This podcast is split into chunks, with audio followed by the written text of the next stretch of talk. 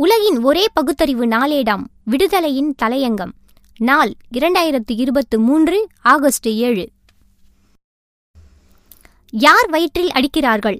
மகாத்மா காந்தி தேசிய ஊரக வேலைவாய்ப்பு உறுதி திட்டத்திலிருந்து ஐந்து கோடி பணியாளர்கள் நீக்கப்பட்டுள்ளதாக மக்களவையில் ஒன்றிய அரசு தெரிவித்துள்ளது. ஊரக வளர்ச்சித்துறை அமைச்சர் கிரிராஜ் சிங் இத்தகவலை எழுத்துப்பூர்வ பதிலாக தெரிவித்துள்ளார். இது கடந்த இரண்டாயிரத்து இருபத்தி ஒன்று இரண்டாயிரத்தி இருபத்தி இரண்டு நிதியாண்டை ஒப்பிடுகையில் இருபத்து நான்கு புள்ளி ஏழு சதவிகிதம் அதிகம் என்பது தெரிய வந்துள்ளது கிராமப்புற மக்களுக்கு வேலைவாய்ப்பு வழங்கும் நோக்கில் கடந்த யுபிஏ அரசில் இரண்டாயிரத்தி ஆறாம் ஆண்டு மகாத்மா காந்தி தேசிய ஊரக வேலை உறுதி திட்டம் கொண்டு வரப்பட்டது இது நூறு நாள் வேலைவாய்ப்பு திட்டம் என்று அழைக்கப்படுகிறது. இத்திட்டத்தின் கீழ் பதிவு செய்து கொண்டவர்களுக்கு குறைந்தபட்ச ஊதியத்துடன் நூறு நாட்களுக்கு உடல் உழைப்பு சார்ந்த வேலைகள் தரப்படுகின்றன.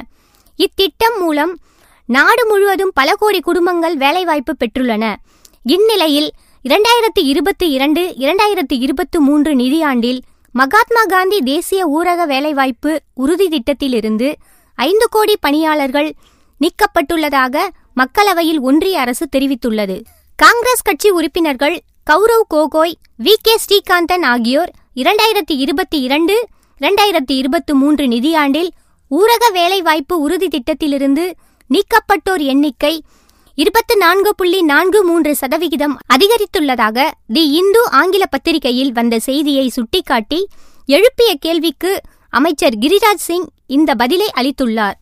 ஆங்கில நாளிதழில் வெளியான கட்டுரையில் ஆதார் எண்ணுடன் தேசிய ஊரக வேலைவாய்ப்பு உறுதி திட்ட அட்டையை இணைக்க வலியுறுத்தியதும் இத்திட்டத்தின் கீழ் பணியாற்றுவோருக்கான ஊதியத்தை ஆதார் அடிப்படையில் பணம் செலுத்துதல் முறைக்கு மாற்றியதுமே பணியாளர்கள் வெகுவாக குறைய காரணம் என்று குறிப்பிடப்பட்டிருந்தது.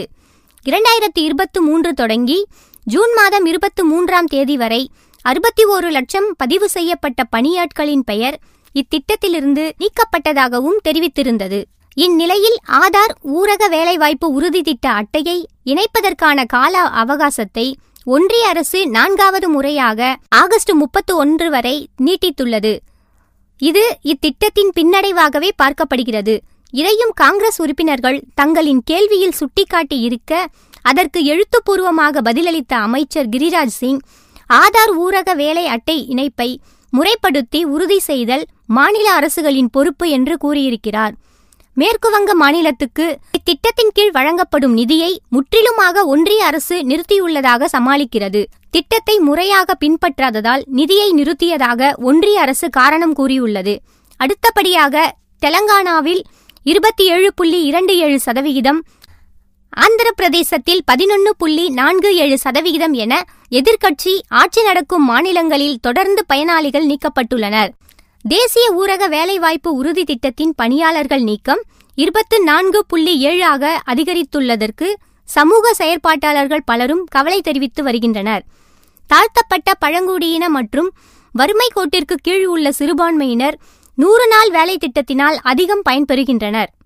ஒன்றிய பிஜேபி அரசு யார் வயிற்றில் அடிக்கிறது என்பது இப்பொழுது புரிகிறதா?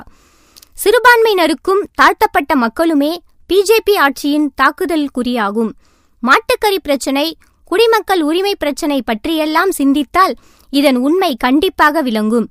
அல்லற்பட்டு ஆற்றாது அழும் கண்ணீர் இந்த அரசை வீழ்த்தும் படை என்பது நினைவில் இருக்கட்டும்.